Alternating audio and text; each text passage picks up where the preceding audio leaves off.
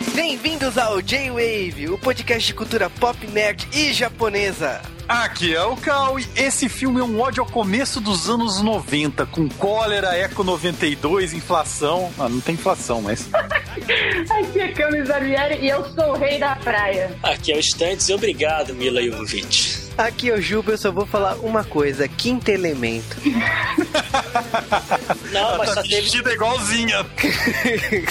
Na que, quinto elemento é o pessoal lá, os, os, os nativos, que tinham três elementos na ilha, que era ela, a, a Mila, o maluquinho e a mulher. Então, o quinto elemento, ó, caraca, o Juba. Estamos aqui novamente para falar de mais um clássico Cinema em Casa, Sessão da Tarde. Eu não sei mais, eu tenho uma tênue linha quando a gente fala de Lagoa Azul, de qual é qual, né? Cara, eu não acredito nesse filme. Aliás, eu Eu sabia não que. acredito que a gente fez o outro. Fazer o outro é fácil, fazer isso aqui que vai ser foda. Mas Ah, assim. não é. Mais uma vez vocês estão errados.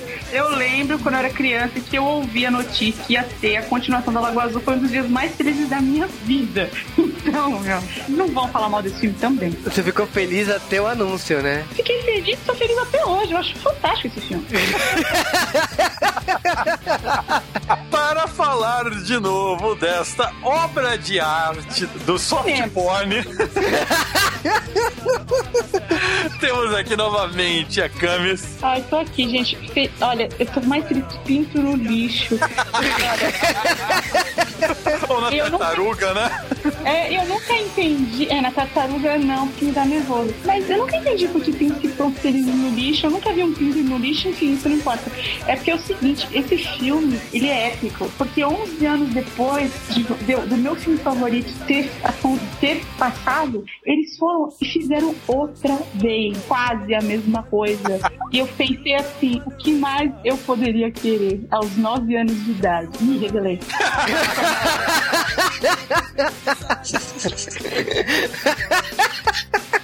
E também o Estante. Ah, cara, puta, obrigado, Ju. Obrigado. Valeu. Valeu mesmo. Eu fui animadão no primeiro. Foi, caraca, porra, quase passa da regra dos 15 anos com ressalvas dá pra levar. Porra, o segundo. Você tá pagando pedágio pro churato, viu? É, obrigado, bom saber. Cara, com a galera reunida, vamos lá pro retorno da Lagoa Azul, que eu não acredito ainda. Direto para os Correios.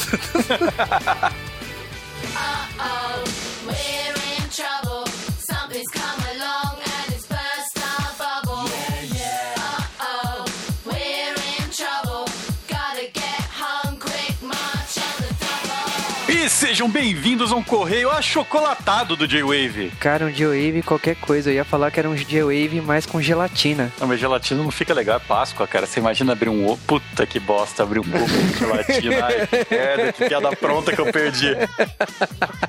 Mas. eu falhei. Porra, o Ivan Uzi tá aí na Páscoa, cara. Que bosta, mas.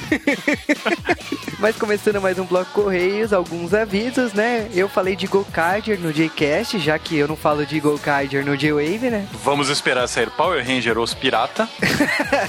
Só pra irritar o pessoal. Nossa, isso é trollar puro, velho. Mas esse não é o único podcast de Go-Carder. Uma novidade aqui, mas já foi revelado, eu vou participar do Sempocast também pra falar de Go-Carder. Eu participei da primeira parte pra falar até a metade da série, agora eu falei do final da série de Go-Carder. Então apareça lá no Sempocast também. Falando em coisa japonesa, teve uma coisa que estreou essa semana. Aliás, semana passada, ou aliás, no passado distante, vai saber quando você está ouvindo, o pessoal fazendo maratona, oi. Pessoas que vão mandar e-mail pedindo isso. Nós assistimos em segunda mão Cavaleiros do Zodíaco. Não vou falar sem ceia. Ômega. Ômega. Também, eh, eu podia falar Omega, mas Mas aí seria Mega XLL, cara. o que, que você tem pra falar disso, cara? eu tenho pra falar que eu prefiro muito mais fazer o filme de Power Rangers Turbo do que continuar vendo isso. Como que é uma continuação com traço. Não, co- continuação com traço diferente, com traço shoujo praticamente, né? É, não é shoujo, cara, é quase, sei lá, Beyblade. Não, falando sério aí, é, o, é a equipe aí do Praticuri, né? Que é um dos animes mais famosos da Toei aí. Praticamente a Toei hoje só faz anime pra menininha, né? E One Piece, né? E... Só que os caras não conseguiram diferenciar o traço. velho. É, então, o traço do Sensei Omega é estranho, mas tem algumas novidades aí, como a armadura, que parece um tecido, um plástico, menos o que era uma armadura. Tem umas novidades aí, como a armadura não se carrega mais numa caixa. Se carrega num pendante, mas aquilo lá não foi explicado ainda, né? Pode ser que não seja isso. Aliás, não foi explicado é a palavra-chave. Me aparece um vilão estilo é, vilão de Mahou Shoujo, né? A merda do vilão não é explicado o que, que ele é, de onde ele veio, o que, que ele faz. Eles usam inclusive o nome de um vilão que já apareceu em Cavaleiro do Zodíaco, ou seja, alguém que não viu Cavaleiro do Zodíaco, né? Tem aquele mistério que você não sabe de onde o Koga, né, que é o novo Cavaleiro de Pegasus, saiu, né? Se ele é filho da, do Seiya com a Atena. Tipo, ele apareceu da ponte que partiu, mas se parece com os dois. Então, não sei. É, o negócio é o seguinte, galera, ó, falando sério, Cavaleiro do Zodíaco ele consegue te colocar no clima da série te explicar alguma coisa direto no primeiro episódio, tá? É o Cavaleiro do Zodíaco original. O Ômega não consegue. Você não consegue acreditar naqueles personagens no primeiro episódio, você não é, engole tão facilmente. Tudo é muito jogado, tudo é muito vomitado. Mesmo pra quem é fã de Cavaleiro do Zodíaco, não fica uma coisa tão clara quanto é a série original. Mas eu te falo uma coisa, Ereiko Yoshida, né, que é o roteirista de Sensei Omega, tem coisas aí que você vai rir ou não, mas é roteirista de Keion, Notei uma semelhança muito grande, cara. Digimon Adventure 2, Cara, mas é realmente. Eu ia falar Digimon, cara. Eu falei, nossa, tá parecendo Digimon isso. né, é Tokyo Mew Mew, Rurouni Kenshin Reflection, School Rumble, Street Fighter Alpha, tipo, se você ler a, a- tudo Nossa, que... Street Fighter Alpha, aquele anime é ruim. Kale- Kaleid Star, que é um anime belíssimo, né? Que passou na Cartoon, placa de ironia. Hana Yoridango, o anime. Fez até um anime de Bomberman, cara. Você sabe que eu assisti Hanyori Dango anime, né? E não vi o Dorama. Tem tanta série aí que escreveu, só que se você perceber, a maioria das séries são pra garotas, né? Angelic Layer, que é pra meninos, mas eu duvido. Ah, cara, eu, assim, na minha opinião, se você tá ouvindo isso daqui e quer saber da minha opinião, que você não deveria fazer, né? Eu vou continuar assistindo pelo simples motivo que isso tem uma chance de virar J-Wave, né? Sim, mas ó, eu gostei muito da abertura. O Ah, tra- não, porra, porra, é versão J-pop do Pegasus Fantasy, cara. Gostei, pô. o dublador do Seiya voltou, né? Que tinha trocado na altura Furuya.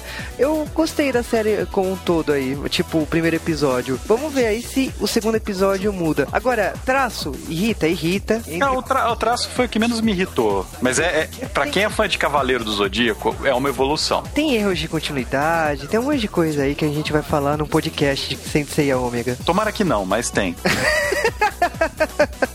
Agora vamos para os nossos abraços. E para começar os abraços desta semana, o Icaro Stand deu uma de primeiro. Fazia um tempo que isso não acontecia, cara. Né, cara, parabéns pra você. Um abraço também para Gustavo Moon Martins, Também para o Cadmo Senpai, para o Di Benedetto, para o Azevedo, para o Shirokaze. para Nicole Nog, ou Nod, sei lá. que ela se sentiu velha ouvindo esse podcast. Vou dar uma raiva os ouvintes com nem 20 anos, eu tô me sentindo velho. É velho, velho é quando a gente fala de algum filme de sessão da tarde. Velho é o Juba, eu que sou novo aqui. Eu vou um dia eu vou colocar a diferença de idade aqui, deixar claro que a diferença de idade nem é tão grande assim. Vai lá, abraço para Rafael Padilha, Pro Rafael Taira, para o Muraki, também para Mrs. RRW, né? O Mirsworth. também conhecida como Rafaela, né? Ela riu muito quando a gente tentou ler o nick dela. Ah, eu falei que ia tentar ler tudo como tivesse escrito. Um abraço também para a Damile, que fazia tempo que não comentava, Pro Renan Aspira, que apoia podcasts históricos, né? eu acho que tem uma chance, mas já discutimos isso. Vamos pensar o que fazer. Teve gente que foi contra, né? É, o próprio Renan ele fala assim que não queria um só histórico, né? Ele queria algo igual a gente fez com Adolf. Então, vamos ver, né? Agora pedir Power Rangers o Turbo, ele mesmo sabe que é tortura, né? Também um abraço pro Kedrahoff, Abraço para o Lucas Marins, para o Bugar, Para o Koga Nerd, que falou que adorou a discussão sobre o fim do Tokusatsu no Brasil, né? Ele falou que todo Tokufan deveria ouvir e entender o que aconteceu naquela época, concordo. Pro Francisco Barroso, que ainda pediu o podcast de Mulher Nota Mil. Demorou. Demorou mesmo. Tem um seriado também que as pessoas não devem lembrar. É, então. Eu lembro do seriado na Globo de domingo, então. Um abraço também para a Patrícia, que tá com saudade dos podcasts de Dorama, quem sabe esse ano volta. Pro Rafael Soma. Para o Maxio Neves Machado. Pro André Rus, que é o 20 novo. É, ele ouviu o Telecast que indicou o J-Wave, cara. Então aproveita e manda um abraço pro Ed Waza, que foi quem fez a indicação. Abraço, Edwasa. Não se acostume. Abraço também para o Mir Sincurá. Para o Victor da Silva Veloso, que pediu um podcast de Len. Mais gente pediu Len essa semana. Len vai sair. Len está agendado. Está agendado, cara. Tá lá no calendário do J-Wave. Aguardem. E esses foram os abraços dessa semana. E agora vamos para os e-mails. A caixa postal estourou. Parece que quando falamos de Power Rangers, as pessoas ficam doidas, né? Não sei se é por causa que é um tema nostálgico do J-Wave, se é simplesmente porque a galera ama Power Rangers ou porque é tosco e todo mundo quer ouvir. Eu, eu não entendo isso, mas a questão é a seguinte: a caixa de e-mails explodiu essa semana com tanto e-mail referente a Power Rangers. Então vamos lá. E o primeiro e-mail é do Bruno Moreira, que sugeriu alguns temas como Death Note, Code Geass, Shin's Gates, Another e também Kuroshitsuji. Tem uns temas tensos aí no meio. Ele, ele também falou do Len. Cara, sim. Sim, e tem alguns temas aí que já estão na agenda, mas não vamos falar quais são. Agora é e-mail do Luiz Gustavo, e o Luiz Gustavo veio tacar pedras no Não, pau. uh, Luiz Gustavo e o Seixal Caura, os dois mandaram e-mails falando que a minha opinião pessoal, depois de ter assistido SPD e Deca Ranger, está errada. É isso? Eu assisti as duas séries. Me desculpa, mas a morte da namorada do Deca Blue não, não chega perto do, do SPD Blue traindo a equipe, tá? Então, é, Cara, é na boa, tipo, o Ed Waza ficou enchendo o saco no Twitter essa semana por causa disso. mais gente, cara, no Facebook e tal. E galera, é a minha opinião. Eu assisti as duas séries. Depois que eu vi as duas séries, eu fiz uma análise e escolhi. É, como que eu vou falar assim? Opinião é que nem braço. Braço, né? As pessoas aprendem coisa errada comigo, né, cara? Então, tipo, eu não tenho muito essa opinião do Cal. Eu assisti Decarend e SPD, mas eu não tenho essa opinião. Tipo, eu não acho Decarend inferior, mas é minha opinião. Eu não assisti as duas séries até o final. Então, eu não gostaria de opinar sobre o assunto, que eu não sei se é uma série pior ou se outra série melhora. Eu acho justo. Inclusive, é uma coisa que a gente tem no J-Wave, a gente se abstém de opinião quando não, não terminou as coisas. Se a gente não viu inteiro e tal. Mas é só uma dica pras pessoas. A Damini mandou um e-mail essa semana só pra falar que queria um filme do Castelo Ratimbu. Não.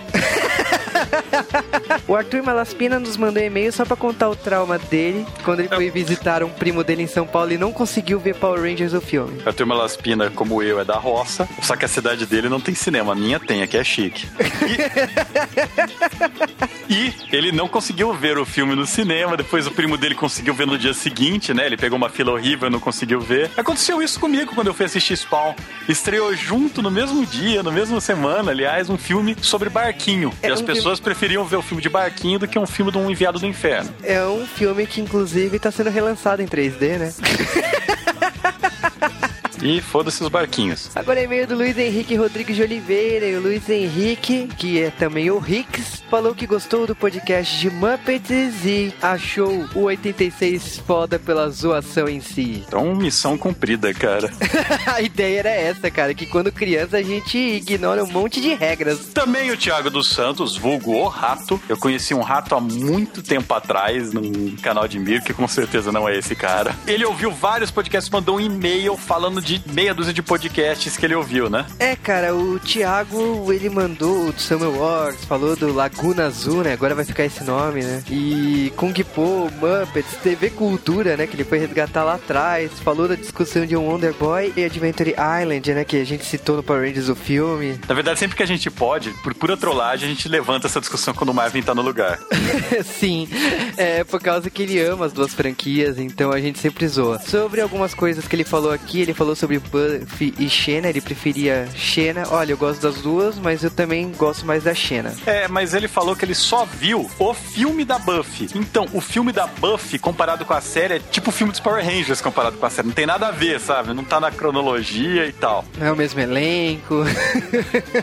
Só tem o mesmo escritor. Mas, assim, a série de Buffy é muito boa, ela tem um fandom gigante, né? Vamos ver, vamos ver, cara. Mas eu tô assistindo as duas séries, tá muito difícil continuar assistindo Xena, viu? Ele ainda falou que Power Rangers teria inspirado Malhação. Não, os dois são da mesma época. Não, não teria como Malhação ter se inspirado em Power Rangers. Malhação é um ano e pouco mais novo que Power Ranger. Estreou no Brasil na mesma época. É, então não, não tinha como. Ele ainda sugeriu o podcast de Zillion. Eu acho que não é novidade que Zillion está na lista do J-Wave em 2012. Inclusive, Juba tá fazendo todo um alvoroço por causa disso. Zillion é muito foda. É uma pena que nenhum de vocês ouviu falar. Ou não, né? E ele perguntou ainda no final se desenhos kits como o Jovem Scooby-Doo funcionariam hoje em dia. Olha, pra mim, desenhos são atemporais. Lógico que anos 80 ficou marcado como versões kids, né, dessas séries. Não sei se de repente vira o boom de novo das versões kids, eu acho que vira. E esses foram os e-mails dessa semana. E se você quiser ver e-mails semana que vem, as pessoas com certeza vão querer. Eu vou reutilizar a piada de você enrolar uma folha de papel, botar dentro de uma garrafa e mandar no mar e esperar pra chegar pra gente.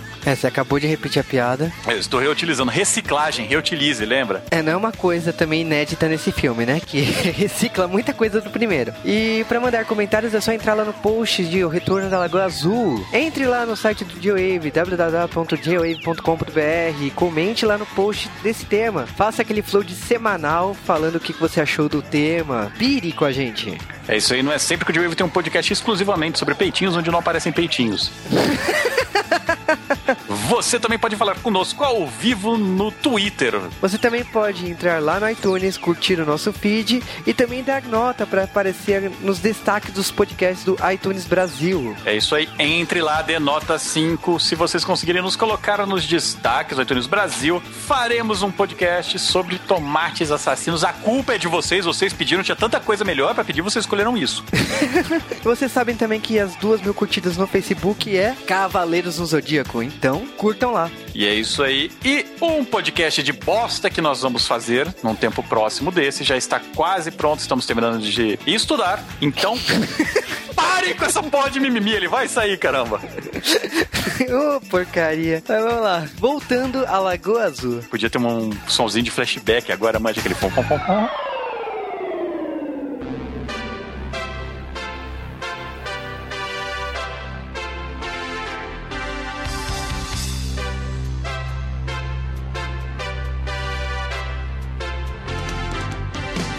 antes de falar de O Retorno da Lagoa Azul, a gente tem que falar dos livros de A Lagoa Azul e um monte de curiosidades. E essas vocês podem encontrar no J-Wave 83. Mas o Juba insiste em continuar colocando mais curiosidades sobre esse filme, então.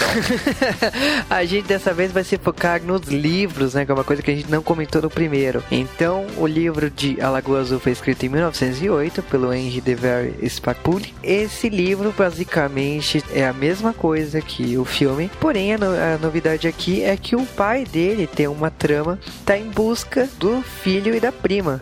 Aliás, o livro é bem diferente nesse ponto, porque ah, o livro é dividido em praticamente du- duas fases paralelas, né? Que é o casal de primos perdidos na ilha e o pai procurando por eles. No filme fica bem por cima essa parte do pai. E tem uma coisa aqui que também que o livro é um pouquinho mais safado, vamos dizer assim.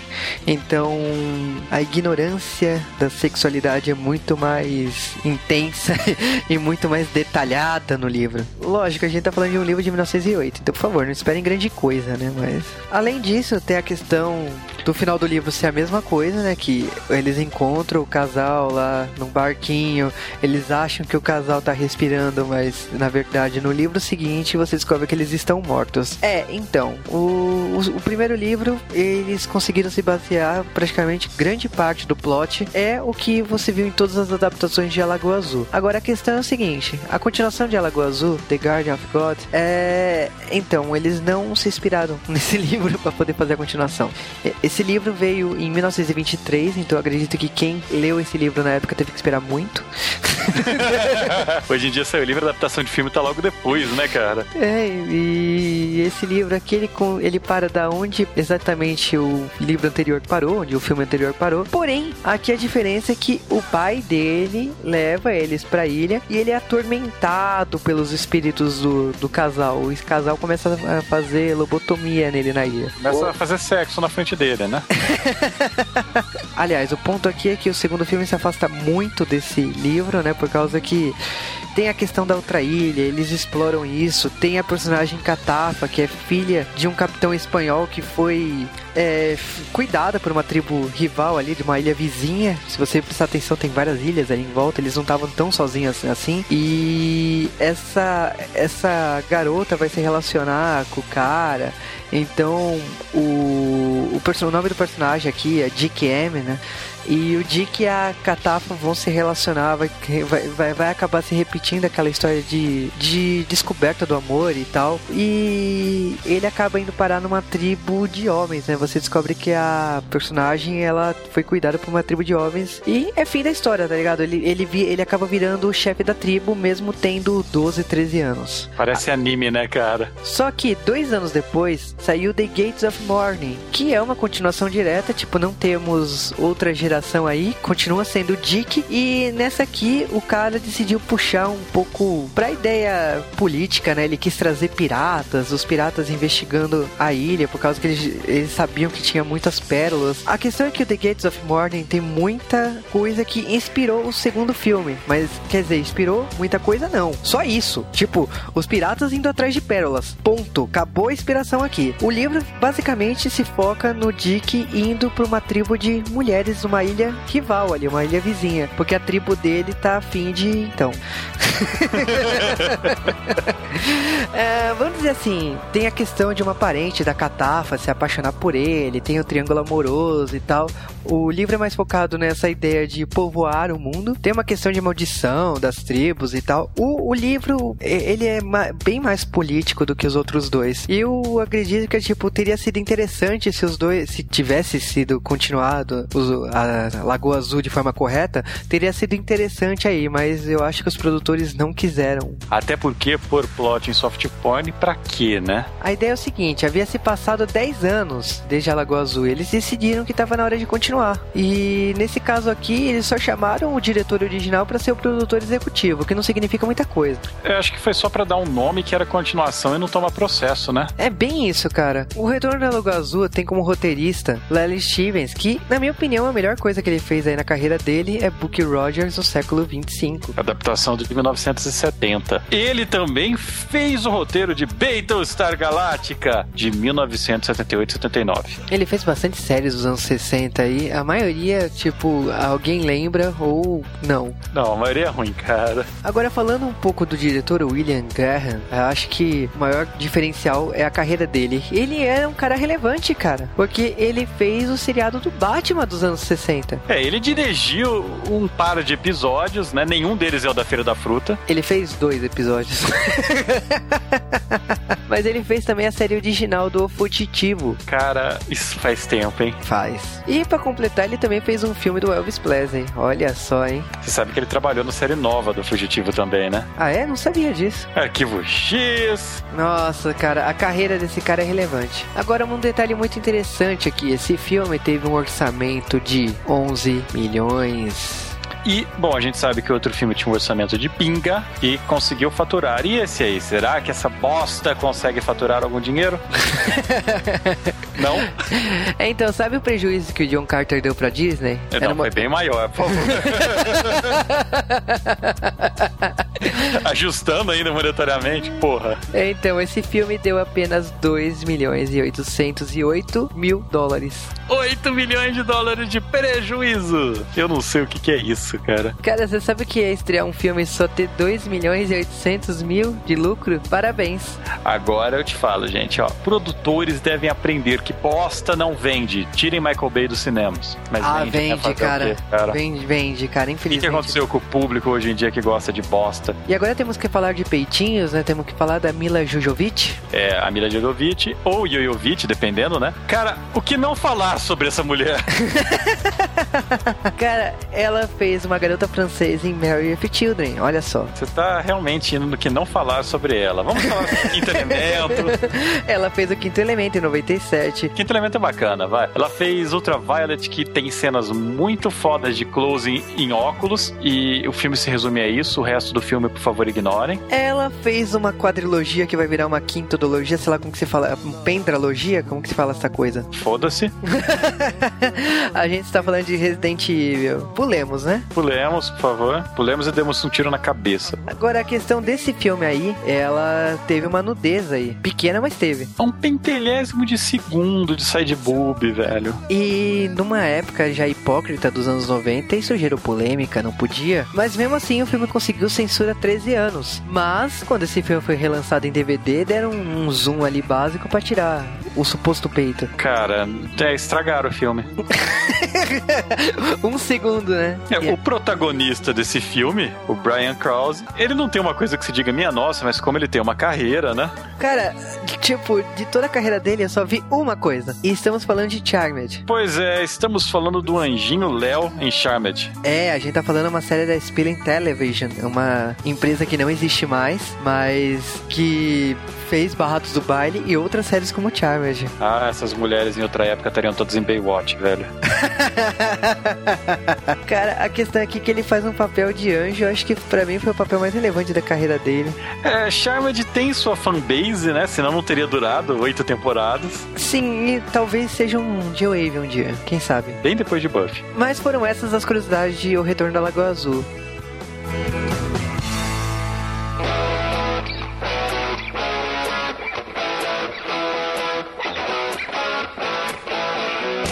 E no dia 2 de agosto de 1991, saía a continuação de Alagoa Azul, o Retorno à Lagoa Azul. Lindo. Cara, eu vou te dizer que eu não lembrava direito aonde esse filme passava. Eu descobri depois, esse filme eu assistia no SBT. Esse filme passava no inferno. No SBT? No SBT? Não porque o SBT tem uma programação de qualidade que não muda. Ou muda, né? Todo dia, mas nunca ao redor dos anos. Este filme, ele começa... Não, além disso, ele começa com um navio, né? não, antes disso, ele Ah, não, é começa... verdade. Esse, fi- esse filme começa em Star Wars, né? Exatamente, Exato. cara! Já Letreiro! começa com um puta furo de roteiro, que é o seguinte: quando você assiste com 11, 10 anos, 11 anos de diferença, você não percebe. Um seguido do outro, você fica assim: parabéns, vocês conseguiram fazer uma merda federal. Por quê? Porque você tá começando o filme. Por exemplo, eu assisti em seguida a Lagoa Azul e Retorno à Lagoa Azul. Não tive nem tempo de ir e já voltei. Aí você lá, eles estão explicando o que aconteceu. Mas, pô, eu acabei de ver o filme, eu sei o que aconteceu. Eles contam a história de dois, trágica de dois jovens, não sei o quê. Aí, de repente, eles vão filmar o- a cena do resgate, que onde parou o primeiro filme é o conde pro barco segundo. Só que o problema é que o barco do segundo filme é 30 mil vezes mais velho e ferrado do que o do primeiro. O primeiro é branquinho, lindo. O do segundo filme é um barco que tá cinza, horroroso, e tá lá com. É totalmente diferente o barco, não tem nada a ver com o barco do primeiro filme. E as pessoas dentro do barco estão muito mais vestidas do que quando o primeiro filme acabou. E a criança tá mais crescida, não faz nenhum sentido. Ah, e não faz sentido também porque no primeiro filme, quando acabou, eles estavam vivos e agora eles estão mortos. Não, eles estavam Não, dormindo. detalhe. É, no não, primeiro não, filme, não. No segundo filme eles estão mortos. O cara Estão pega mortos. eles, eles estão mortos. E no primeiro filme eles só estavam dormindo. É, o que aliás. É, é, é, é eufemismo. Não, mas ó, ó, ó, o momento auge aqui é quando eles chegam no, no barco lá pra ver o casal e, tipo, tem uma tábua em cima da cabeça dos atores pra você não mostrar que não era Brooke Shields. né? E você percebe porque, tipo, não é o corpo da Brooke Shields ali. Roda, isso. Até porque tá coberto. É, então, porque já começa daí que você já percebe que esse segundo filme vai ser muito pudico em relação ao primeiro. Porque se passaram 10 anos, a sociedade já está careta, já não tem mais aquela liberdade meio hippie do começo dos anos 80. E aí, Começo dos anos filme 80 do- de 1880, você quer dizer, né? Não, 1980 vai ser que o primeiro filme foi filmado. E aí você obrigado a encarar um filme de 11 anos depois que, tecnicamente falando, deveria ser mais liberado sexualmente e não é. Ah, não, olha o exemplo aí dos anos de 2000 agora que a gente tá.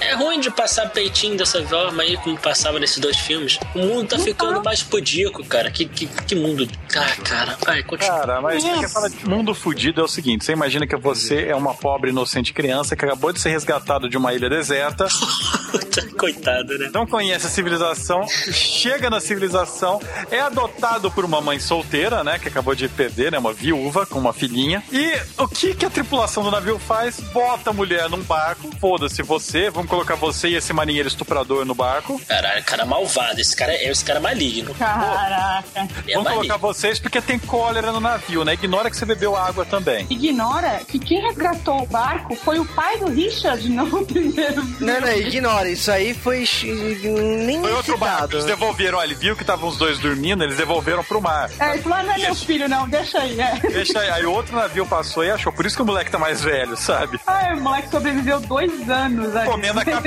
dos pais, por isso que não aparece. Acho que essa teoria é válida. O filme já começa errado, cara. Não começa errado. O filme começa muito bem, tratando desse problema da cólera, que realmente era um problema nos anos 90. Não, não, não. O filme já começa rasgando o filme anterior, cara. Não, não- a gente vai falar sobre esse filme mesmo. Porque assim, tá morrendo gente no navio, só que a gente não sabe quem tá morrendo, porque eles não mostram. Então, tipo, como assim? Tá todo mundo passando mal, todo mundo morrendo, mas a tripulação toda tá saudável. E aí eles pensam assim, pô, tem cólera, o que a gente vai fazer? Pô, vamos tacar a galera, no, homens ao mar. E Jogam a coitada da, da mulher da viúva com um bebê de dois bebês de colo e realmente o estuprador no navio, como vocês falaram. E o cara não dá água pra eles. O barril do, do, do primeiro filme foi reaproveitado no segundo, dessa vez com água em vez de rum. É verdade. É um retorno, participação especial. E, meu, rola esse drama da água e essa mulher, ela foi foda naquela cena que ela mata o cara. Gostei dessa cena. Melhor cena pra mim. Ou você pode entender que se ele ficasse com aquele cara mais um tempo, ele só ia dar um tapa na criança, né? Que ele ameaça jogar no mar, né? Ele ia dar um tapa na criança e ia resolver tudo, minutos depois estaria na civilização. Mas não. A Sarah vai lá, pega um pedaço de pau e mata o marinheiro, mostrando os instintos dela desde o começo. Né? Ela é uma assassina, ela é uma selvagem.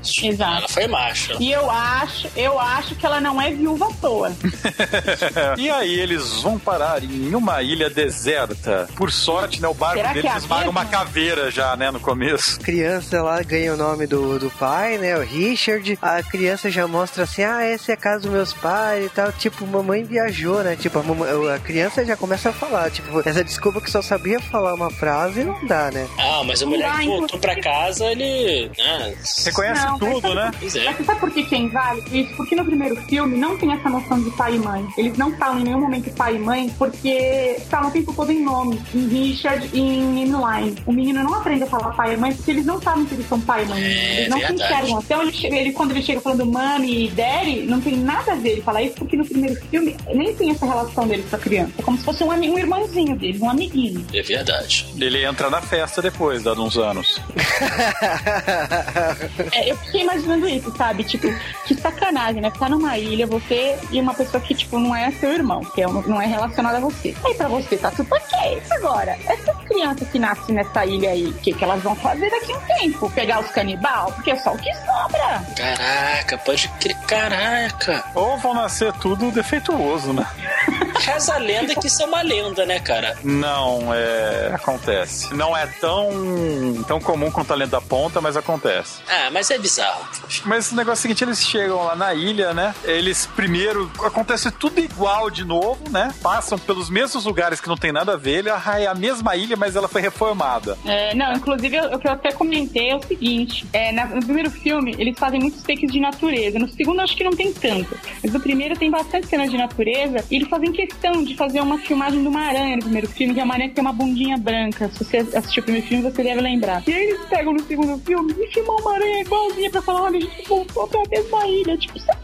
Pra ver se você lembra. Cara, é surreal os caras fazerem isso do meu bicho.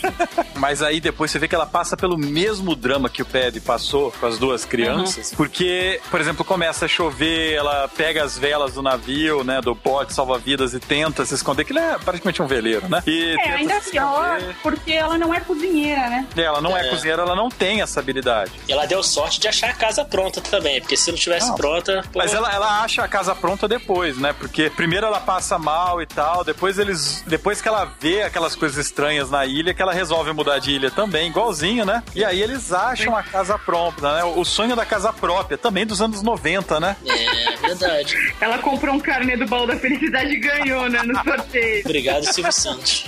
Obrigada mais uma vez, né? Gente, é sensacional, porque assim, tecnicamente falando, essa criança ficou naufragada, né, no, no- porque ela pode ter ficado naufragada mais do que uma, uma ou duas semanas, vamos falar a verdade. Não, Não dá. Ter ficado mais que três dias. É, não, É. não, ele não ia sobreviver uma semana sem água e sem comida Mas naquele você, você imagina a vida de bosta, porque ele mal chega no navio e naufraga de novo. Cara, que. Esse moleque é azarado, hein? É. esse- Ele, ele deve ter uma barcofobia foda, sabe? Deve. Quando eles retornam à Lagoa Azul, que esse é o, é o grande plot do filme, a Ah. casa, que era uma puta mansão, uma mansão na praia, numa ilha deserta, que tinha escorregador, arcos otomanos e tudo mais, tá parecendo que passou por uma guerra.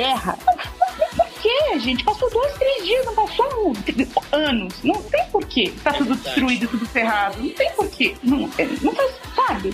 Esse é um, um descuido feio de produção, eu acho. Os caras já mudaram o roteiro, os caras estavam vivos, estavam mortos, a casa tá ruim, agora Tanto faz, né? Mas esse não, nem é o problema principal. Eu acho que o grande problema aqui é a Sarah, porque ela é uma moralista do caramba, né? Porque ela chega pra estragar, né, as duas crianças. Nossa, vou- ela bota uma caraminhola foda na cabeça das crianças. Cara, mas é, é, é uma crente he- é heavy metal, porque os dois outros, eles foram criados durante uma semana por um cozinheiro Jedi, né? É, né? Tem essa de diferença passo. também. E essas crianças aí, essas crianças, elas foram criadas talvez uns 4, 6 anos Seis anos, é, seis, É. sete anos. por uma, uma missionária do freira. caramba. É. Uma freira maluca, assassina de maridos. Elas sabem rezar e elas conhecem todos os, os preceitos de matrimônio, porque ela, ela se dedica a explicar pra eles que ela julga ser o certo e o errado, porque ela assistiu o primeiro filme e ela sabe que os dois vão trepar mais tarde.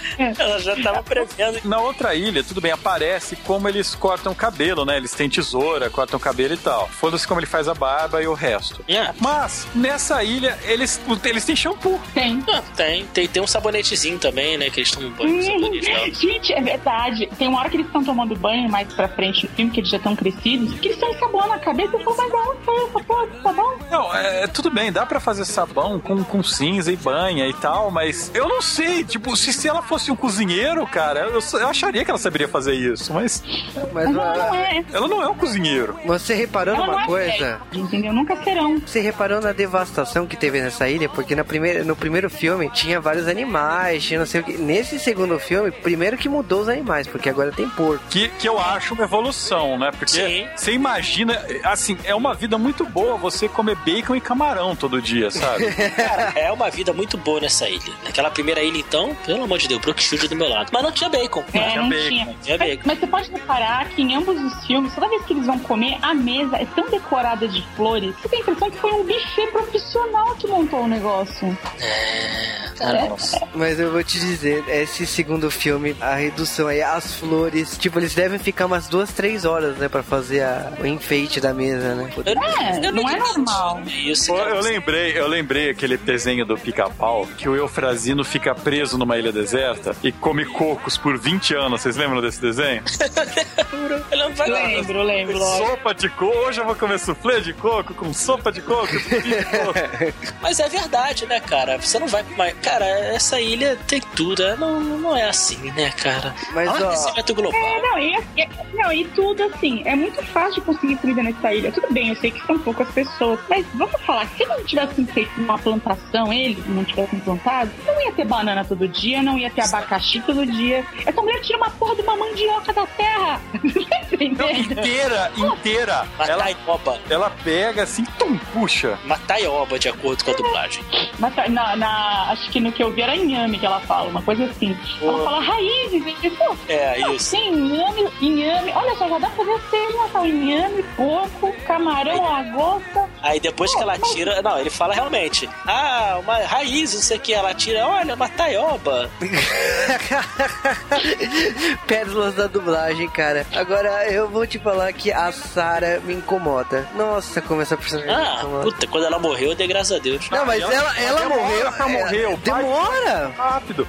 A pr- primeira semana que eles chegam, o Padre morre. É, o problema desse, desse segundo filme é que é o seguinte: ele tem uma hora e 37. Quando você chega nos 50 minutos e eles ainda são crianças, começa a ficar preocupado. Você fala, cadê a putaria? Esse é o problema. Puta, obrigado. Eu compartilho do mesmo pensamento. É, um problema, um problema. E aí, ó, Richard, eu tô vendo agora aqui uma cena linda de Richard falando mamãe, mamãe. Ele nunca chamou a mãe dele de mamãe. E ele tá lá, né? A cara toda destruída depois de dois dias. Parece que passou um furacão Katrina na ilha. A Sarah morrendo, né? Porque. Vou, vou- vou- vou lembrar todas as vezes que, ela, que aconteceu isso que vai acontecer com ela no filme, assim que eu falar, mas. Ela tá lá com, os- com as duas crianças na ilha, começa a chover, estoura, né, o teto da casa, e eles vão lá e vão arrumar. É assim, eles não têm mais o que fazer no resto do dia. Não é como se eles estivessem vendo televisão antes, sabe? Se a casa tem algum problema, eles vão arrumar porque eles não têm o que fazer. Como ela não é um pescador, olha, como ela não é um cozinheiro, a gente perdoa, né? Ela não é tão hábil na arte de construir casas rupestres como um cozinheiro. E é. o que acontece? Uma puta chuvarada, ela vai lá pra fora na chuva e arruma a casa com as duas crianças lá fora ajudando. E ela pega a pneumonia. A quantidade de vezes que essa mulher pega chuva durante o filme é absurda. Aliás, é tudo que ela faz, sabe? É, ela desde chega. que ela chega na ilha. Ela Tá tomando chovendo, chuva. fecha, toma chuva. Aí, logo depois, outra cena de chuva, ela vai lá e vai. Por isso, quando eles chegaram na casa, tava destruída, passou um furacão lá. Só Meu, ser, né? o meu químico não me, eu não me conformo com a precisão médica dela. Porque, tipo, ah, chegou nos pulmões, eu, eu me lasquei, vou morrer mesmo. Como é que ela sabe, cara? Porque olha, eu tive pneumonia no passado e eu acho que realmente eu quase morri, mas eu só percebi depois que eu, que eu fiquei curado, sabe? Eu tive que ir no médico tirar um raio-x pra saber que o meu pulmão não tava funcionando. Como assim? Que ela, ela sabia.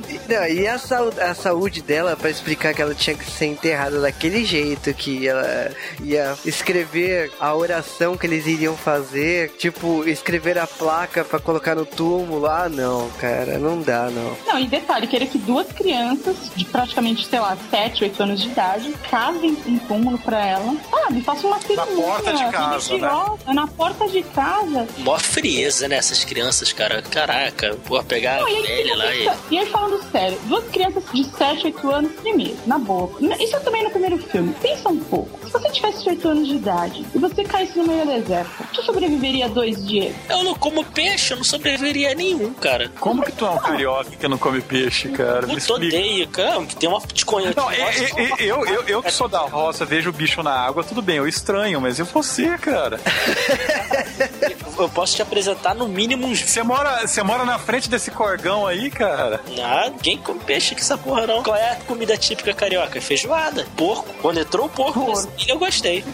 Fala sério, olha, posso falar uma das minhas cenas favoritas do filme? É seguinte, fim, tão- os créditos tão- subindo. Não, É. Não, eles estão eles tão jantando. E aí eles estão comendo, acho que sei lá que porra que é mamão que eles estão comendo. E aí o Richard, o menino, ele caça uma punhalada do negócio e taca um cheio na cara da, da Lily. E a, aí a mulher fala assim: não faz isso. E ele fica, toda hora esse coitado desse neném toma um- uma bolada de, de mamão na cara, porque o outro jogou do outro lado. Eu pensando que filme troll. E esse moleque que faz o, o Richard bebê, ele é um ator muito foda. Porque a hora que chega lá, ela fala, ele fala assim, mami, mami, não sei o quê. E aí ela, ela fala assim, she's gone. Quer dizer, ela foi embora. E o menino começa, você vê que ele tá com aquela cara de criança magoada. E ele faz a, sabe aquela mãozinha de, cadê a mamãe? Ah, o que eles fizeram com a mãe desse menino, gente? Alguma coisa eles fizeram. Que não é possível que essa criança desse tamanho sabe, sabe interpretar. eles fizeram alguma coisa com esse menino. É um anão, você que não percebeu. É, pode ser. Mano, Era o Willow na Terra da Magia, sabe? Porra, esse filme é sensacional, vale um dia wave. Mas, um dia depois que a Sarah morreu, as duas crianças crescem. Richard Jr. ele acorda, ex-ped, agora Richard, né? Ele acorda e vê lá a sua irmã de criação, que tá com uma cara de matadora de zumbis, né? Nesse momento do filme. Pô, pegava é- ela demais, nossa senhora.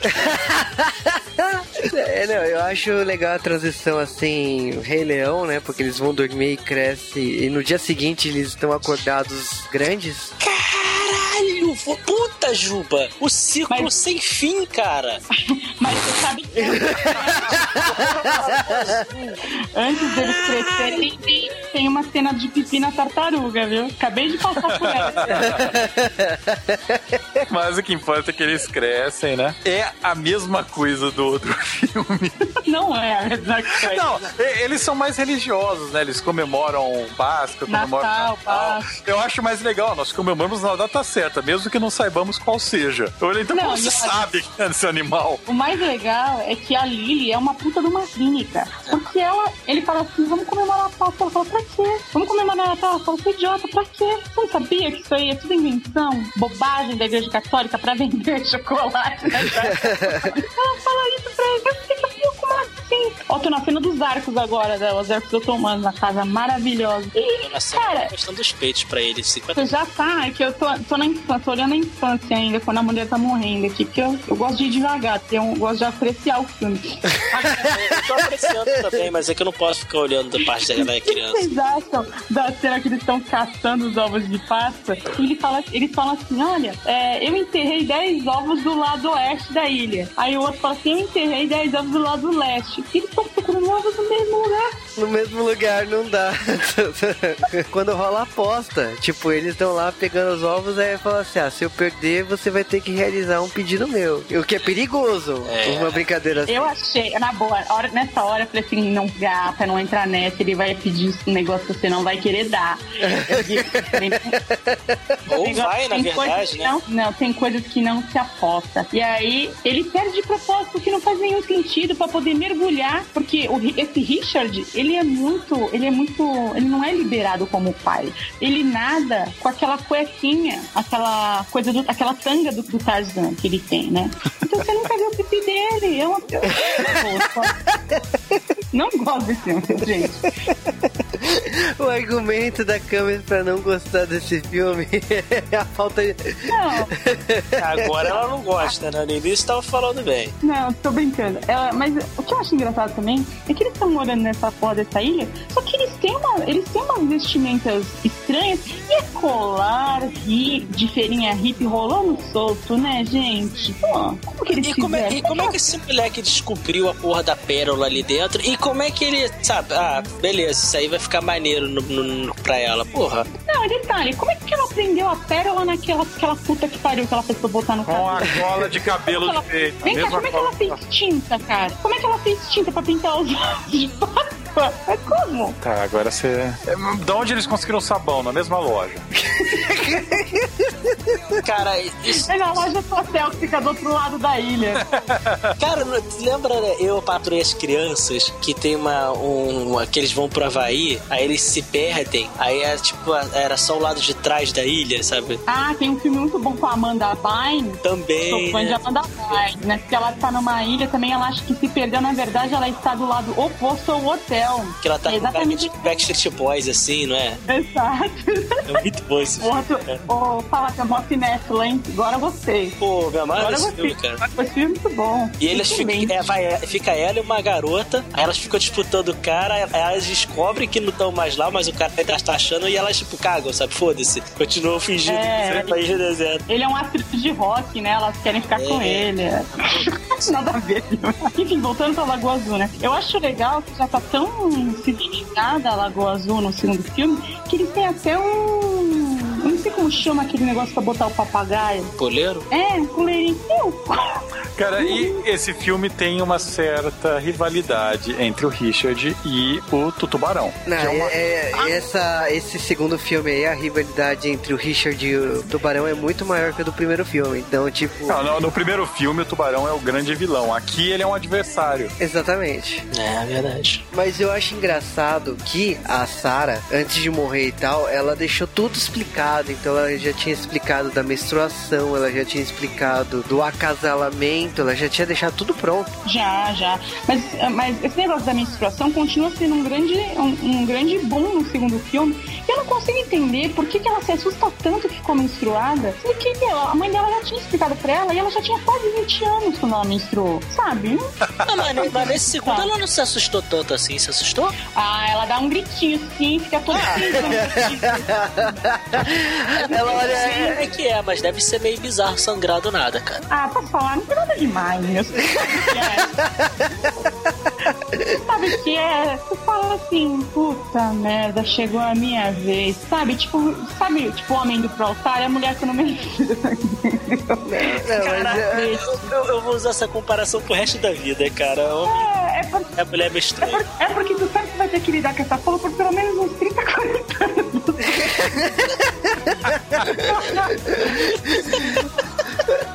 E eu acho que a Lily, ela fala assim, então, ela, que ela, ela menstruou e ela fala assim, então, virei mulher, né? Ela fala no filme assim, ah, pô. É, e aí, e aí você percebe que ele também tá virando um machinho, porque ele começa a ter suas primeiras ereções matinais, né? Cara, que cena ridícula, cara.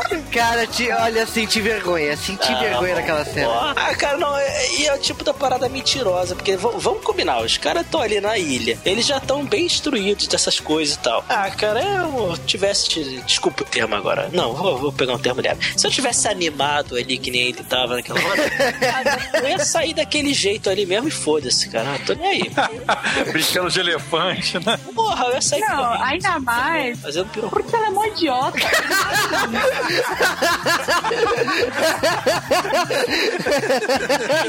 o cara tá dormindo e ela fala assim: quero trocar minha cama de lado. Ele fala, sua puta, agora não. Aí ele vai, aí ela fica enchendo pra que ela vai, ele simplesmente troca o travesseiro dela de. O que foi aquilo? O que foi aquilo? Ele só trocou o travesseiro e mudou o edredom. Cara, mas e a casa que vira de repente uma mansão gigantesca de novo? Muito tempo. É, porque agora ele já tá. É essa coisa da genética. Você vê que coisa mais maravilhosa. Filho de Richard, Richardzinho é. E aí ele fez uma. Ele, ele também é arquiteto, assim, uma coisa natural. Ele. ele né? Porque a, a, a menina, a Lily, ela é menos inútil que a a Line, né? Ela sabe pescar, ela faz umas coxas de bar, uns negócios assim. Mas o Richard continua sendo um engenheiro nato, cara. É sensacional. E eu gosto muito disso no filme. Mas ele é feio, segundo ator. Os primeiros também não era bom, não. Não, é uma coisa que eu não entendi. O primeiro Richard, ele era laranja, de tão bronzeado. Vocês lembram, né? É. Tadinho. A Brooke Shields, a Brooke Shields com aquele bronzeado dos anos 80 que não bronzeia nos olhos, sabe? Que, que- que eu não entendo, sabe? Se bronzeia com óculos escuro, talvez, não sei. É. Beleza. Nesse filme os dois são branquelos. Então o sol fica mais fraco, ou eles usam filtro solar, sei lá. É, é porque assim, se tem sabão, tem filtro solar. É, é isso que eu sei. É verdade. Entendeu? Obrigado. Filme, né, cara? É, tá foda, tá foda. Não tá. Vai, fala aí. Vocês não adoram quando eles falam assim, vamos dançar. Aí eles vão, ciranda, cirandinha. Você acha que o roteiro desse filme vai se focar na Lily e no Richard, né? Então, é, Na verdade, não são só esses personagens. Esse filme vai se abrir pra novos É, personagens. começa, né? A primeira vez que aparece, aparece o Sexta-feira, né? Que eles estão lá. Obrigado por entender a referência. É, óbvio. Que quando ele tá lá, ele, ele tem os nativos lá do outro lado da ilha que fazem sacrifícios humanos, né? O Richard vai lá ver, o pai dele só viu e fugiu. Ele vai lá e enfrenta um dos nativos nativos, né? O nativo dá aquele sorrisão de, de chupador de cana com dente só e ele deixa o bicho embora, né? E aí você fala, bom, então o filme vai se focar nos nativos, né? Meu Deus, ele introduziu os nativos, vai ter uma briga com a tribo rival e foda-se esse plot. Nunca mais falemos dele. Cara, é- é- esses nativos também são muito bizarros, né? Os caras, eles moram aonde? Eles não moram na mesma ilha. Então, então, na verdade, eles não moram na ilha, eles explicam, mas vocês que não prestaram atenção no filme. Eles vêm a cada três meses. Três A cada... meses na lua cheia pra fazer o sacrifício humano, né? Que ali é só onde, onde tem o deus deles lá, o deus da pedra, né? O Rolling Stone. E aí, é, a melhor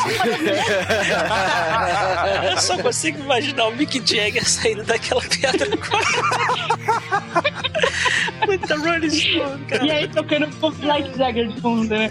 A tribo, dan- a tribo dançando assim, né? Ao som do Mickey. É. Satisfaction, né? Like Jagger. Ai, O que- o Mick que é mais Jagger é meu legal pastor. é, é que nesse, nesse segundo filme, a cara de Deus da pedra Rolling Stone já tá com uma, uma carranca, já tá com uma. Sabe, tá mais caracterizado mesmo. Mas a melhor cena de todas é quando o, o, o Richard tá encarando um dos nativos e aí vem aquele sorriso mil um, né? Aquilo ali, aquilo ali eu não consigo entender por que, que eles fizeram essa cena até hoje. Mas eu fiquei esperando, né? Porque você acha que vai ter continuação com os nativos, mas não tem. Acaba, nunca mais se fala dos nativos. Porque no dia seguinte chega um navio. É, não, chegam na. Não, não, de- não, não é bem assim. Depois desse negócio dos nativos, eles estavam brigados, porque o Richard queria ser o rei da ilha e tudo mais. É aí que eles vão se comer, é aí que eles vão se pegar. Não, eles vão procriar. Procriar não, é. é Casar. procriar. Não, eles falam acasalar, eu acho. É, então, mas ele fala assim, eles, É, mas eles não. Casalar. Ao contrário, ao contrário dos dois safados do primeiro filme, eles se casam antes da primeira vez. Você vê como os Sonho. anos 90 já começou a. Eu acho que a Lagoa, o Retorno à Lagoa Azul foi escrito pela Stephanie Meyer, autora de Crepúsculo, porque é, é, de, é muito. Cara Eles branquela casam, com né? o peito pelado, né? É, que brilha no, Stephanie no Meyer sol. mesmo. Mas olha, a ceninha lá da, do capitão chegando é constrangedora. Nossa. É muito O constrangedora, capitão porque. chega, o capitão chega depois de que o Richard já tá com disfunção erétil, né? Porque a quantidade também de sexo que não mostra dessa vez, né? Rápido. Não, não mostra nada, porque eles nadam de roupa, eles nu- nunca estão pelados. Triste isso daí, essa relação dos dois, né? Usando roupas limpas, né? Aliás, eles também compram sabão em pó, com certeza, né? Naquela máquina de lavar roupa de É, novo homo, né? fez. Porque. Lógico, porque esse menino é um eletricista da ilha também, né? E, Cara, mas. É, é, é, O casamento, o, o romance dos dois é o de menos, se você parar pra pensar no filme. Porque é muito rápido o que acontece com eles, porque quando eles, quando eles estão adultos, assim, é assim, ah, a gente se odeia, tô de TPM, me instruei, bato punheta, ah, casou.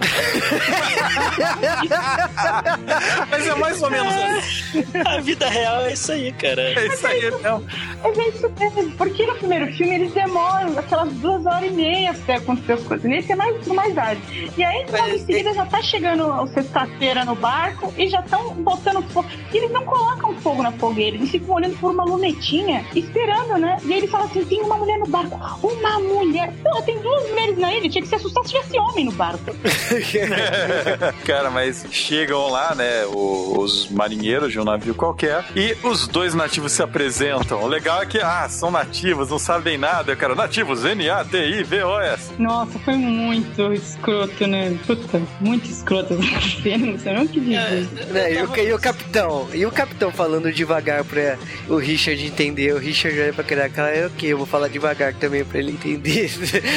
Aquela trollada básica, né? E, e legal é o capitão e os outros caras tipo, chegando e vendo a mulher seminua ali daquele jeito que ela tá e todo mundo com aquele olhar de opa, vou comer. Tem um marinheiro malvado que deve ser irmão do marinheiro que morreu no outro filme, ou mesmo, sabe? Cara, Igual. Por, por que, que a tripulação parece mais zoada do que uma pessoa que vive na ilha sem contato com o mundo externo? Por que que, tipo, eles estão tão zoados? Porque é o seguinte, no barco é muito mais difícil de tomar banho, de comprar sabão em pó, de comprar sabonete, shampoo, tudo. Na ilha eles têm tudo isso. A Não, é- falou, Tem filtro solar. No barco Agora- não tem. Não, agora eu vou dar uma de camis, cara. Acho que vocês não entenderam a metáfora aí. Acho que essa parte deles sujos é exatamente mostrando que a civilização lá é suja. E eles limpos aí, eles são- é, é a pureza, sabe? A inocência. Ah, me sinto gravando lambada de novo. Ai, olha, obrigada, viu? É por isso que eu não aceito mais gravar sem você, porque só você entende esse tipo de, de pegar. É um Ai, cara, mas Sempre um prazer com você também. você vê, o filme nesse momento, né, vira um filme típico, vira uma comédia romântica agora, sabe? Puta que pariu, tu não falou isso. Ah, Jennifer Aniston, cadê você nesse filme? Cadê você? Ou a Mac Ryan também serve, né? Não, não serve não. com cenas de nudez, eu realmente Inclusive- queria Jennifer Aniston. Inclusive, eu acho que esse filme vale como uma crítica social mesmo à expansão, à invasão dessas nações, até o Brasil ou os Estados Unidos. Porque, veja bem, nós temos lá os nativos, são os índios, e chegam os americanos, ou chegam os portugueses, não é? Tentam o quê? Vestir o índio, civilizar o índio. E a primeira coisa que a vagabunda da filha do capitão faz é dar uma fitinha de presente pra eles. Tipo, olha, um espelho, sabe? Trocando bugiganga, ganhando a confiança, incluindo a religião, poluindo a mente dessas pessoas. Você veja só essa crítica mesmo, à época do socialismo marítimo e tudo mais. É, é, é barra pesada mesmo esse filme, cara. Uhum. Ô, Cara, e eles vão lá, né? Eles querem fazer a política do bom nativo, né? E eles fazem um jantar pra tripulação. Tripulação do navio daquele tamanho que tem cinco pessoas. Tá. Cara, a gente já, já, já acreditou em tanta coisa até esse momento do filme, por que não isso, né? E, Não, e aí tem esse e o jantar que eles preparam? botar porco. Tô vendo aqui essa cena agora. Tem uma colher de concha, cara. E ela fez um, um caldo de enguia com o que que vai. O que que ela fala que tem junto? Ouriço. Pedaços de ouriço. E ela fala, nossa, Cara. parabéns ao chefe. E eu digo, "Oi?" Caraca, velho. Eu, eu, eu olhei pra aquele, pra aquele jantar dos caras, fiquei imaginando o preço daquilo num restaurante japonês, porque enguia é um negócio caro pra caraca, mano. Não, é, é- esse, ó, esse é um jantar, né, no caso, né? Tá lá é, e eles ficam pagando mal pau, né? Tipo, a comida servida é como se fosse um restaurante francês, né? É. Você não acha legal que os caras têm uma casa de bambu e bota fogo, uma, faz uma fogueira dentro de casa? Sabe que eu, eu, eu ia reclamar que não tem bambu na ilha, só na casa deles, mas eu não vou, não preciso disso. Eu sou, já sou maior que isso. Eu sou maior que isso.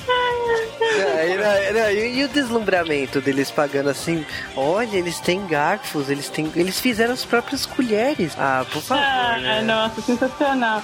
E aí chega a minazinha e fala assim: ah, vocês não ficam entediados aqui na ilha? Os caras ficam o dia inteiro, vai ficar entediado como? E eles falam isso, a gente trampa o dia inteiro, vai ficar entediado. Como não tem televisão? mas, mas, cara, é isso aí, cara. Você tá numa ilha tropical, você vai.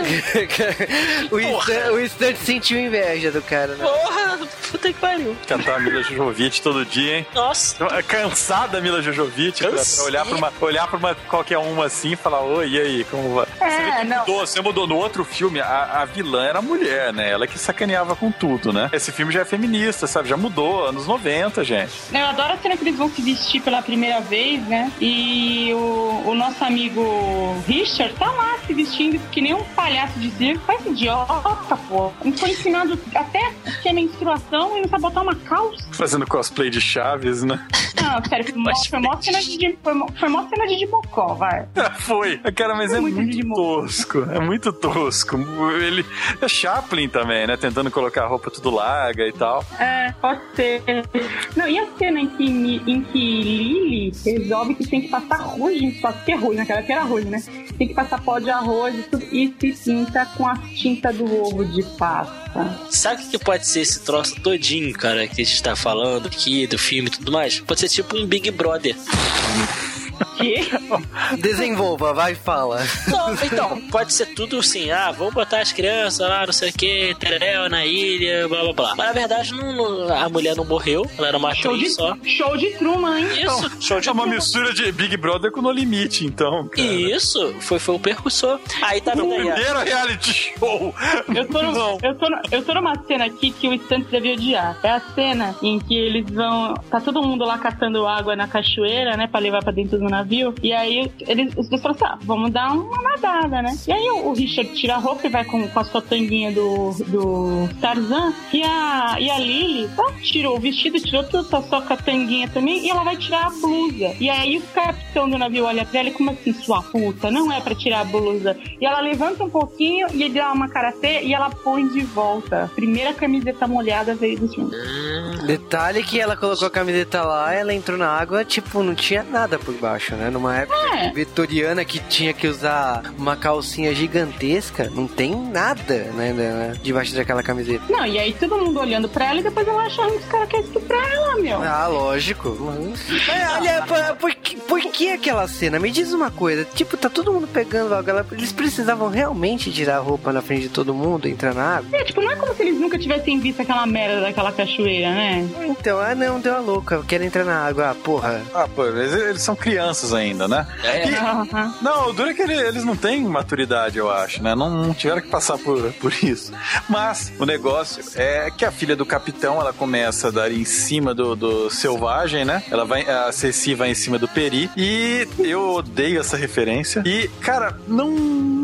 A, a Lily olha para aquilo lá e ciúminhos, né? É, o que me incomoda aqui é que esse desenvolvimento, essa pressa aí de que o filme praticamente já tá no final e não tem tempo pra desenvolver isso. Então, tipo, a filha lá do capitão é uma vaca mesmo e ela ataca o tempo todo. Então tem a cena da dança, depois tem a questão lá de ela arrastar lá pra ensinar a pescar e, tipo, ela quer dar uns pega nele depois. Então, Ah, sua putinha vitoriana, sua meretriz. É, ela fala assim, olha, é, aqui todo mundo tá vendo a gente, mas se a gente abaixar um pouquinho, você pode fazer o que você quiser, ninguém precisa saber. Falei, mas que piranha! ela demonstra que você pode. É exatamente a diferença de uma piranha vagabunda pra uma mulher que transa muito. Por exemplo, a outra garota transa pra caraca, mas ela não é uma puta. Essa Exato. mulher é uma puta. Puta mesmo. olha a diferença, hein? Olha. Obrigado, estantes. Eu, eu sempre quis saber. Mas...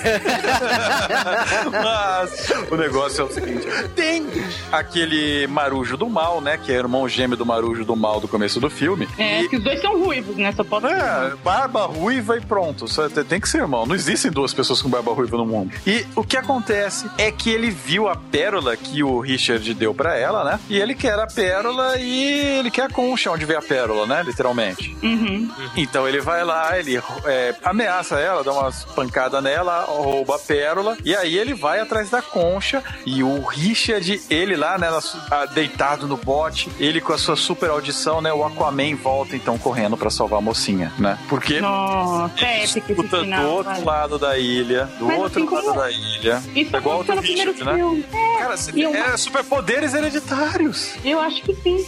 E o mais legal é que esse filme tem muito essa, essa coisa do tubarão, né? Que ele é o rei da ilha. Ele é, porra, o Richard, no começo do filme, ele posta uma corrida com o tubarão. Ele fala, quer ver quem ganha? Ele tá nadando, tipo... pode crer. Fala assim, seu tubarão trouxa, eu nado melhor que você. Tipo, Cara. what the fuck? O que tá Ele chama o tubarão de lagarto ainda, né? É, ele fala sua lesma do mar. Ridículo isso. Não, e tem uma cena de Bob Esponja, hein? Aparece a esponja nesse filme. Tem um Parece. abacaxi do lado. Onde? A hora que o. que o. que o Marujo, o Barba Ruiva, ele pega a pérola do negócio, ele dá aquela mordida, sabe que nem ouro de tolo pra testar? E aí tem uma esponja, que é uma esponja marinha, mas que obviamente eles devem usar pra se lavar, né? Nas coisas e tal. Aí em seguida vem a briga, né? Aquela briga maravilhosa. Que É, mas ó, o que foi aquele tiro? Me fala uma coisa. O que, que foi Meu, passa raspando no braço dele, não é muito bom? aquele grito desesperado? Você pensa, pronto, acertou ele e tal. Meu, tipo, nem sangrou. É, Você verdade. vê, você vê que os marinheiros já sabiam que o Barba Ruiva era complicado, né? Claro que eles sabiam. No começo do filme eles mandaram ele embora porque eles queriam se livrar do Marujo, né? Com certeza. Cara, mas aí começa uma cena de perseguição. É, o Marujo, com, tipo, ele tem, infelizmente, naquela época, miopia não era tão facilmente tratável, né? Porque ele não consegue acertar tiros, ele tá. O rifle dele, o cano é. Cara, a miopia dele é de pelo menos 10 graus, porque não é possível errar daquele jeito. Não, ele vai errando tiros e cai na água com o rifle, todo mundo vai olhando, sabe? Não, pare, esse Marujo e não sei o que, e foda-se, né? Não, E- ninguém faz nada. Ninguém faz É, nada. é porque eles não sabem de quem que é a culpa. Na verdade, eles esperam que o Marujo. Que o, na verdade, eles esperam que o Richard morra e que pronto, né? É, pra ficar com a menina, né? Lógico. o Virar um gangbang, né? Lógico. É, todo mundo tá esperando isso. O que acontece é que o Richard vai lá com toda essa sapiência do tubarão e sai nadando pelo Recife de Coral, pela Lagoa Azul, né? Pela Laguna Azul, obrigado tradução. E o marinheiro do mal vai atrás. O Richard vai tirando a roupa pra ter aerodinâmica, você vê que ele não tem pelo, ele é um nadador nato por causa disso, né? Ah, mas o pai dele também não tinha pelos, é uma coisa de família. É, Ah, é, eu entendo. Eu acho estranho o pai dele não ter, mas já que o pai dele não tem, ele também não tem, é, tá, beleza. Normal, normal. Tá certo. E aí o marinheiro Barba Ruiva tenta segui-lo, mas ele engana o marinheiro, porque o tubarão estava lá, né, com o saco cheio de ser enchido por 10 anos seguido pelo moleque, né? Chamado de lesma do mar, ofendido, magoado. E só tem um tubarão na costa inteira, né? É, o tubarão. Ele anda sozinho. Que tá lá faz muito tempo. É. E aí ele mata, né, ele almoça o Barba Ruiva. Nossa, é sensacional essa cena, cara, não é? Porque o Barba Ruiva, ele cai estrategicamente com a cara nos corais. Meu, e já começa daí. Se ele caísse com a cara ali, ele já não ia mais fazer nada, porque aquilo dói pra cacete. Aquele troço inflama, aquilo infecciona, aquilo te rasga, não vê? Esses recifes de coral. Eu- ele não ia mais continuar correndo do jeito que ele tava. Mas aí vem Tutu, Barão, e fala, pô, sanguinho aí rolando na água, e ele, ele, ah, o cara, ele é engolido inteiro, que não dá pra, não sobra nada dele. É, é- é porque o bom da relação do Richard com o tubarão é porque eles são inimigos, sim, mas eles são inimigos entre eles. Ele tem o próprio É. respeito da natureza com ele e, a e ele com a natureza. Tanto que a natureza olhou de desequilíbrio e falou: Pô, peraí, eu odeio esse maluco, mas tu não vai fazer mal pra esse maluco aqui não. Aí o tubarão foi lá, matou o maluquinho lá, o Barba Ruiva e o cacete, restaurou a ordem, pronto, agora podemos voltar a nos odiar. É, porque aquela coisa assim. bonito, isso eu gosto. É o tubarão, é o tubarão que vai matar o Richard, entendeu? É, não é qualquer vagabundo que chega na ilha que vai matar o Richard. Isso. É tipo aqueles vilões de, de desenho animado, principalmente desenho japonês, sabe? Que o cara vai lá, salva. Não, sou eu. Eu É o Vegeta, né, cara? É, exatamente, cara. Ai, que bosta. Caraca, na, na outra a gente citou ca- café com aroma de mulher, agora a gente tá citando Dragon Ball Z. Né? O nível subiu, cara. Ai, ai. Mas, é, no final, né, o, o Richard e a Lily, eles decidem ficar na ilha, que foda-se o resgate, né? A gente quer ficar pelado o dia inteiro, não vão ser vocês que vão atrapalhar. Sim. E, é, o argumento aí foi da Lily, né? Que ela fala assim, tá grávida e tipo, ó, não quer ir embora. Tava grávida, o caramba. Enganou ele, ela enganou Golpe ele. do baú, golpe do baú. Ela certeza. enganou ele, você acha O golpe do 60, coquinho. me 60 meses com a barriga cheia, velho? É o golpe da concha, né? É o golpe da concha. E eles ficam lá e eles têm um pequeno Richard terceiro. Isso só tem Eu achei, que fosse, eu, eu achei que fosse menina, porque não É. tem que. É menina, não é não? Deixa eu ver. É, é menina. É menina? É menina. Ah, criança não tem sexo, cara. Bebê não tem sexo. Foda-se, né? Tipo, eu nem ligo, né? Que não tem pipi, né? É menina. Não é mesmo? É sim. Esse filme não tem nudez, que nem o outro. Nudez infantil. É, não tem pipi na, na tartaruga que nem no outro filme. Deixa eu ver. Tá, eles estão andando, abraçados, cheios de roupa, no meio do nada. Aí, cena de sexo na água. Aí nasce uma criança. Cena de sexo, cadê? Opa. Ó, gente, eu não acredito no que eu estou fazendo aqui. Eu estou pausando cena a cena pra ver o genital de uma criança. Não. Não importa o sexo do bebê. Como o Instantes disse, criança não tem sexo. Criança não tem sexo, cara. Só E eu digo mais, e eu digo mais, se o Juba achou o primeiro bebê feio, esse último é horroroso. Essa criança, você começa até a achar o primeiro menino bonitinho, porque essa nenenzinha, que é menina assim, É eu vou menina, tirar é um menina, menina, é menina, é menina. Eu vou tirar um print do bagulho pra mandar pro. eu acabei de confirmar, é menina. Claro que é menina, olha, eu vou tirar o um print aqui, já tá. Não, não, quero, você tá ótimo. Porque, olha, eles estão nadando com a nenenua na água e não tem pipi, não tem. Ó, o te mandar, tá lisinho.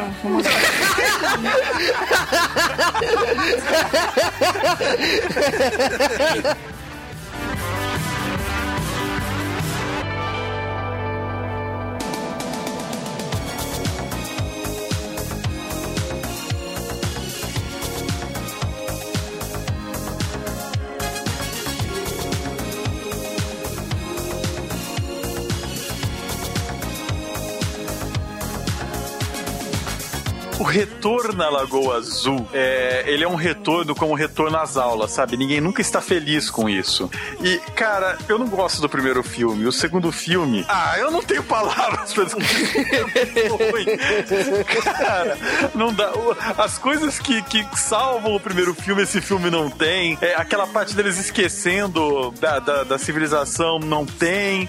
É, não tem nada, nada de interesse. Também, por sorte, não tem a cena do National Geographic. Eu nunca senti tanta falta do National Geographic num filme. Esse filme tem muito mais roteiro. Ele consegue ter muito mais roteiro. O filme inteiro tem roteiro, diferente do outro que tem 10 minutos de filme e 50 minutos de cena de animais e, e sexo, né? Quando não tem, quando não tem animais, tem Esse sexo no filme, outro esse filme. filme é o- o animais ou sexo 10 minutos de roteiro. Esse filme não tem animais, não tem sexo e, e tem roteiro e, e o roteiro é menos do que o do outro. Como, cara? Uma hora e 40 de roteiro não tem nada. Pá! Não, é, é uma hora e quarenta de filme, mas, cara, puta, É, é, é isso mesmo que eu também falaria. É, putz. Não, é porque eu já cortei o, o cara, mas já vou falar a minha opinião, né? Não, de verdade, eu assisto, eu me divirto, eu dou risada, tudo. Mas é porque eu tô assistindo com esse olhar, dessa poesia, essa coisa crítica que eu tenho de cinéfila mesmo, né? De pessoa que é. O, o pequeno Rubens Filho em mim que é despertado nesse momento. E aí eu fico prestando atenção nessas cenas e eu percebo o quanto esse roteiro foi elaborado, ao mesmo tempo em que ele não foi elaborado.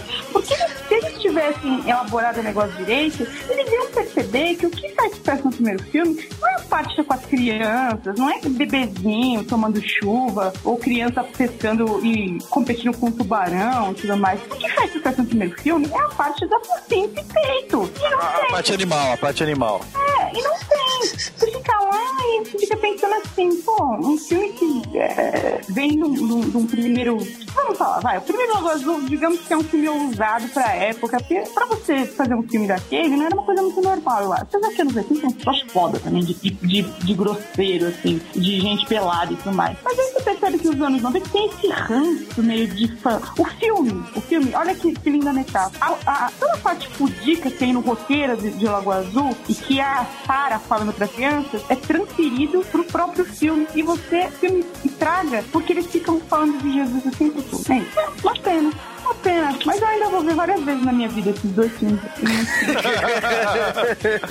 Ah, bom, cara, esse filme, sinceramente, eu, eu já eu não lembrava do início, nem, nem, nem nada, só lembrava das cenas da Mila. Mas, cara, quando eu vi o iníciozinho que eles pegam a, a história do final do primeiro, rasgam, faz qualquer outra coisa que seja, parece uma realidade alternativa, né? Não uma que os caras viveram, agora eles estavam fazendo como se fosse se os caras tivessem morrido. Então, sei lá, acho que eu fiquei já com preconceito com o filme. Aí, ah, cara, não, não, não rolou pra mim esse segundo filme, não. Não que o primeiro tenha rolado também, né? mas, eu, mas sinceramente, eu, eu, eu me surpreendi com o primeiro quando assisti, positivamente, até eu achava que era pior. O segundo, eu acho que foi exatamente o contrário. Eu, eu tinha até uma imagem melhor do segundo, mas quando eu vi, não. Você se surpreendeu também, né? Com o segundo, né? Como é, É. ruim, né? Como é ruim. É. Exatamente. E eu lembro também, uma, uma coisa que me surpreendeu de positivamente é que eu lembrava a Mila Jovovich, não, é Pitt, não pronunciei o nome dessa mulher. Eu lembrava que ela era mais caidinha, mas tão, da maneira também. Mas não pode falar muito que ela tava com 15 anos na gravação, né? Então.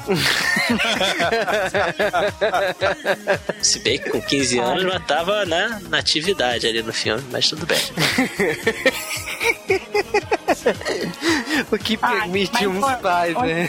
É, É foi? porque ela, ela, tinha, ela já tinha se transformado numa mulher, né? Ah, ah, ah, então a gente tem que mudar essa lei, né? Porque quando a garota vira mulher, tá liberado.